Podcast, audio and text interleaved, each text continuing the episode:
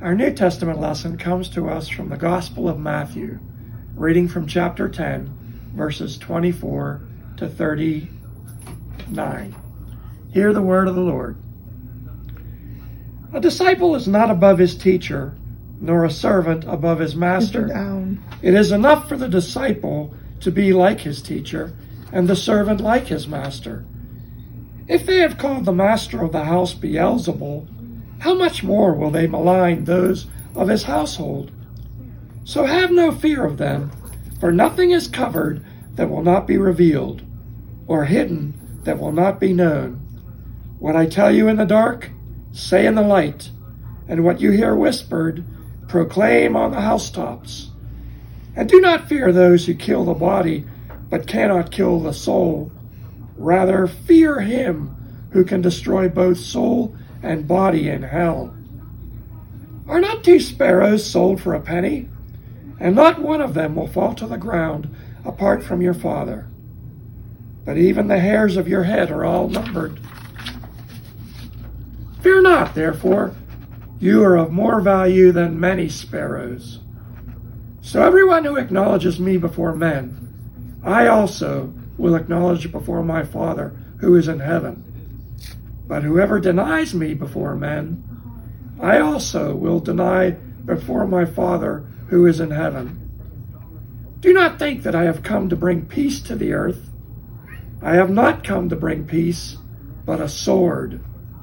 For I have come to set a man against his father, and a daughter against her mother, and a daughter-in-law against her mother-in-law. And a person's enemies will be those of his own household. Whoever loves father or mother more than me is not worthy of me. And whoever loves son or daughter more than me is not worthy of me. And whoever does not take his cross and follow me is not worthy of me. Whoever finds his life will lose it, and whoever loses his life for my sake will find it. This is the word of the Lord. Our Old Testament reading is from Genesis chapter twenty-one, verses eight to twenty-one. And the child grew and was wearied, and Abraham made a great feast on the day that Isaac was weaned. But Sarah saw the son of Hagar the Egyptian, whom she had borne to Abraham, laughing. So she said to Abraham, "Cast out this slave woman with her son, for the son of this slave woman shall not be heir with my son Isaac." And the thing was very displeasing to Abraham on account of his son. But God said to Abraham, "Be not displeased because of the boy and because of your slave woman. Whatever Sarah says to you, do as she tells you. For though Isaac shall your offspring be named, For through Isaac shall your offspring be named, and I will make a nation of the son of the slave woman also, because he is your offspring." So Abraham rose early in the morning and took bread and a skin of water and gave it to Hagar, putting it on her shoulder along with the child, and sent her away. And she departed and wandered in the wilderness of Beersheba. When the water in the skin was gone, she put the child under one of the bushes. Then she went and sat down opposite him a good way off, about the distance of a bow shot, for she said, "Let me not look on the death of the child." And as she sat opposite him, she lifted up her voice and wept. And God heard the voice of the boy, and the angel of God called to Hagar from heaven and said to her, "What troubles you, Hagar? Fear not, for God has heard the voice of the boy where he is. Up, lift up the boy, and hold him fast with your hand, for I will make him into a great nation." Then God opened her eyes, and she saw a well of water. And she went and filled the skin with water and gave the boy a drink. And God was with the boy, and he grew up. He lived in the wilderness and became an expert with the bow. He lived in the wilderness of Paran, and his mother took a wife for him from the land of Egypt. This is the word of the Lord. May the words of my mouth and the meditations of each of our hearts be pleasing and acceptable to you, O God, our rock and our Redeemer. I think I owe some of you an apology, possibly more of you than I realized. I realized this week after some conversations with folks that I've been using some terms in sermons and other communication that get used differently by different people. It depends on the circles you run in and the, the sorts of things that you read. So I want to take a few moments as we get started to apologize for my assumptions about these terms and the specific uh, specific ways that um, they're used, and I want to specify what I mean by them. Because what I don't want to do when we are talking about justice and racism and civil unrest and inclusion is to imply that I think we have a congregation full of people who are just going out there every day and discriminating purposely against people of different ethnic or cultural backgrounds or gender or sexuality or anything like that. I am confident that you all believe that God loves all equally and that you try to live that out in your day-to-day lives. What I do want to do is to lift up that there are many systems in our country that started off unfair, often before any of our lifetimes, and today those systems are still hurting people. And the same way that those systems hurt some people, they help others. That doesn't automatically make the ones who are helped by them bad people. It just means that those who are helped by the system should be out there speaking up for and uh, standing beside those who are hurt by it and looking for ways together to create change. Some of those systems hurt women and help men. Some of those systems hurt older people and help younger people. Some help the able-bodied and hurt the disabled. Some help straight cisgendered people and hurt the L G B T Q community. Some of them hurt black people and help white people. Often, even once systems are changed or rebuilt or laws repealed, the damage lasts for generations. That's what Scripture is talking about when it talks about the sins of the father being laid upon the son. I am a strict pacifist. I think violence is never appropriate. Now, we can debate that over coffee sometime if you think I'm too idealistic and you want to take up that conversation. But I just say that right now to clarify that when I talk about protests that are happening, I mean picketing, chanting, prayer vigils, protest music, poetry, art. I understand what might drive one to throw things or take a swing at someone, but that doesn't mean I condone those actions. Racial reconciliation and standing up for our sisters and brothers who are African American, this is not a political issue. Our divisive system and our alarmist media would like you to make it a political issue. But it's not. It just isn't. When I was interviewed by the committee for this position on the day after the last presidential election, which was, if you remember, quite a controversial one, I was asked point blank, how do you feel about politics in the pulpit? And I said very honestly that I will never stand in the pulpit and tell you who to vote for or what party to belong to or anything like that.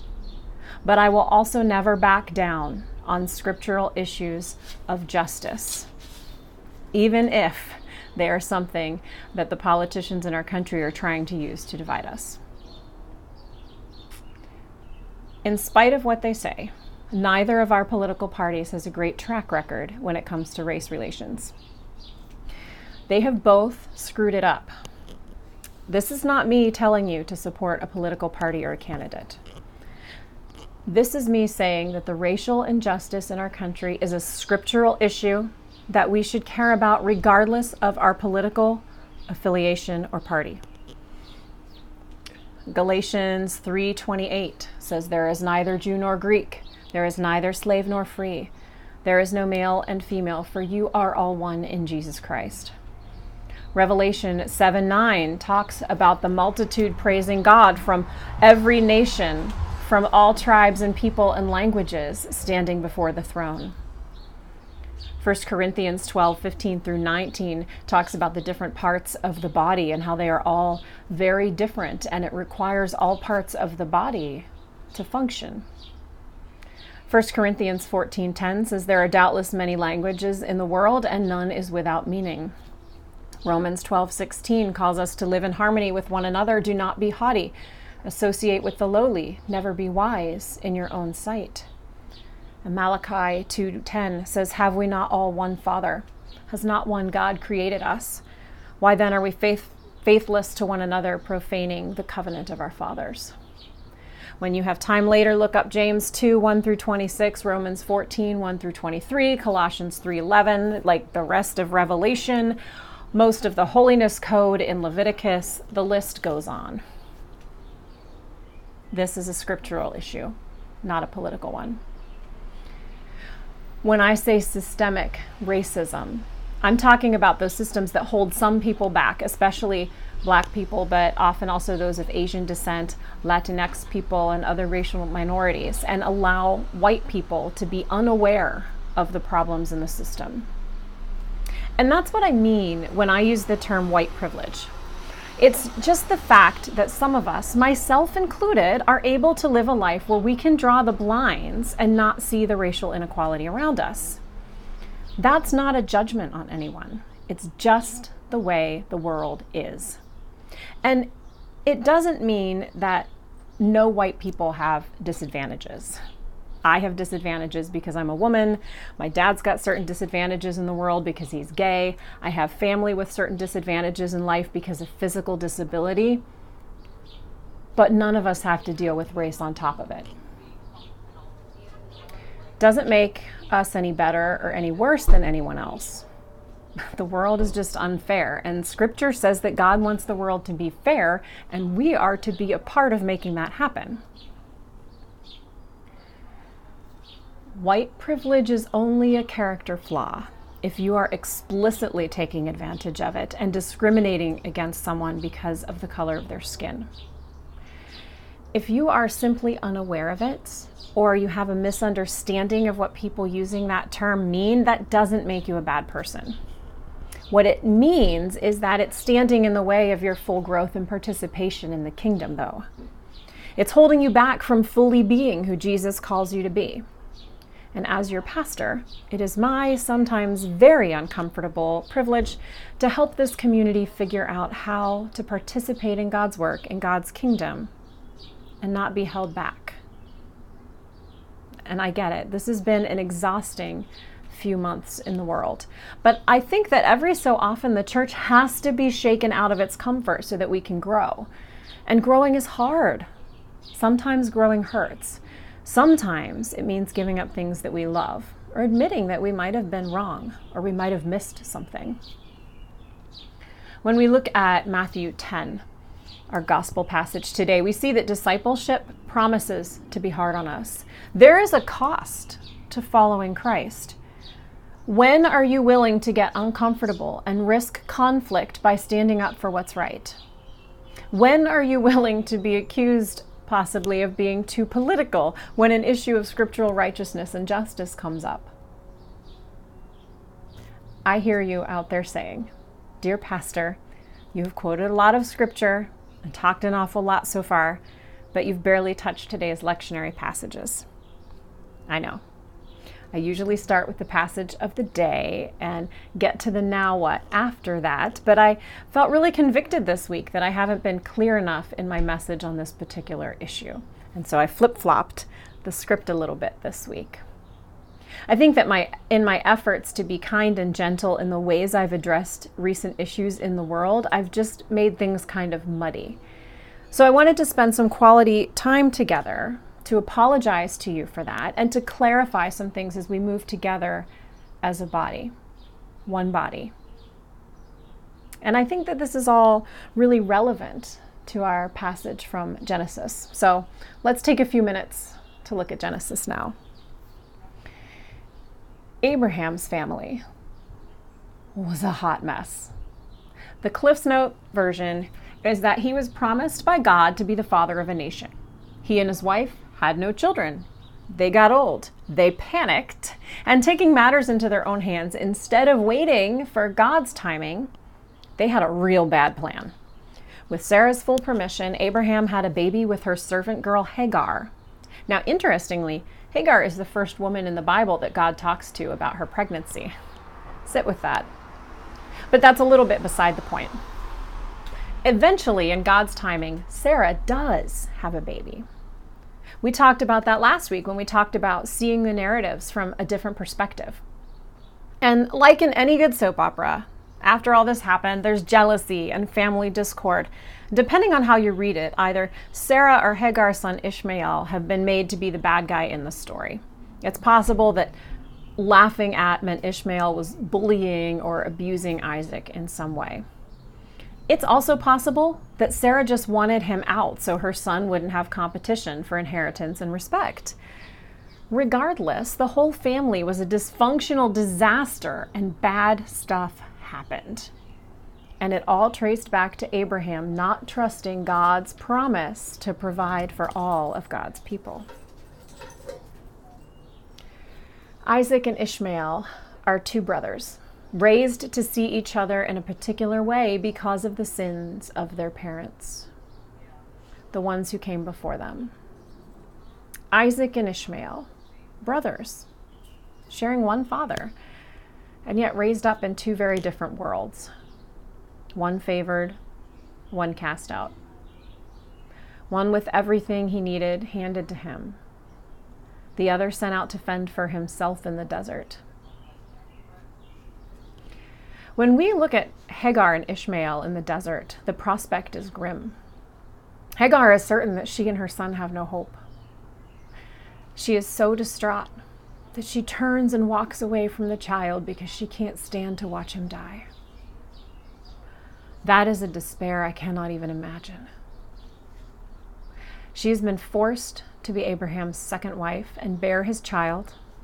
Then she has been cast out to die with her own child. But at this time, when the people who should have been caring for her and her son left her out in the desert, ignored her, told her to fend for herself, God heard her son crying out. He heard that child cry. And when the people of God, Abraham, Sarah, and Isaac, did not come to save this child dying in the desert, none other than our very God intervened on their behalf. The world is messy. It's been messy since the beginning, and in that messiness, people get hurt. People get left out in the desert. And in the desert, God hears cries of distress. God hears the lament of those who are sent to the outside. Black mothers across our country, including some very dear women in my life, who have helped to raise me up into ministry, are hurting for their community and their families. They feel like Hagar, cast out by those in power to fend for themselves and possibly watch their children die. In his last moments, George Floyd cried for his mother. That could have been my son Brandon crying out for me. This isn't political. This is personal. This isn't about politicians or public figures. It's about taking the scripture to heart and walking the path of discipleship, even when it's unpopular or difficult or uncomfortable. Jesus didn't promise easy. So the questions that we must ask ourselves now to investigate where God might be working in the world and how we might get on board with God's work are, how have we, like Abraham and Sarah, cast Hagar and Ishmael out? How have we, like Isaac, watched our brother cast out into the desert? When have we failed to seek reconciliation for the sins of our forefathers? When have we left people to fend for themselves in the desert out of fear there won't be enough for all of us? How do we instead challenge society when it mistreats those in the margins? These are not easy questions. There's going to be some cross-bearing associated with this growth. These questions often have uncomfortable answers, and that's okay. We're not going to be perfect at this. But where we find God is in the desert with those who are feeling left out and in despair. Let's all stop and take a deep breath together.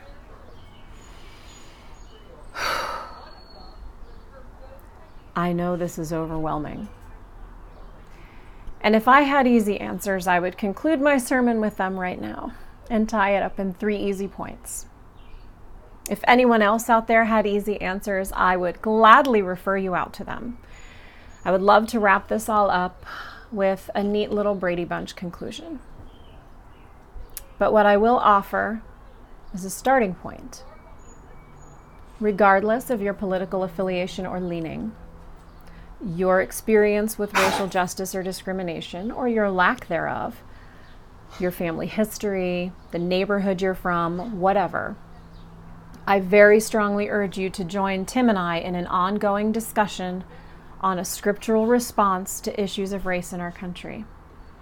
You might think we don't have a race problem in our country. That's fine. Show up anyway.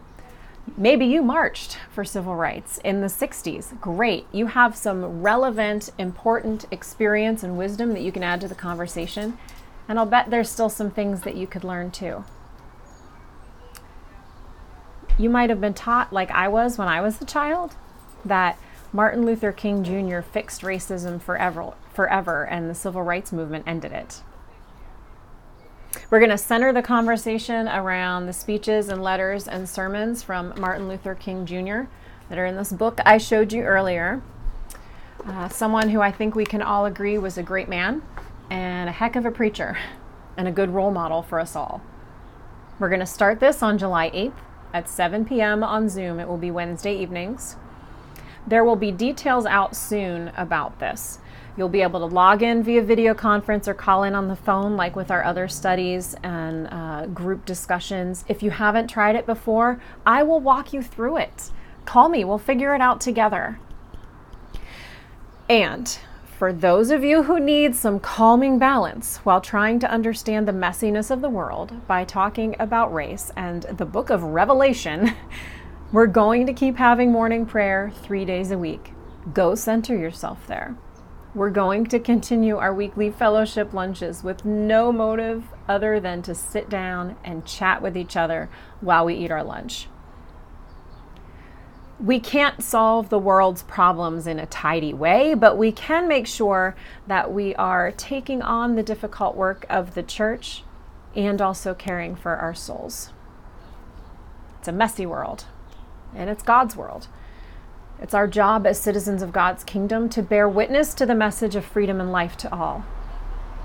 As citizens of God's kingdom, we are to be the hands and feet of God's justice and compassion. And today, this crazy, overwhelming, weird, difficult time in history gives us the golden opportunity to do just that. Amen.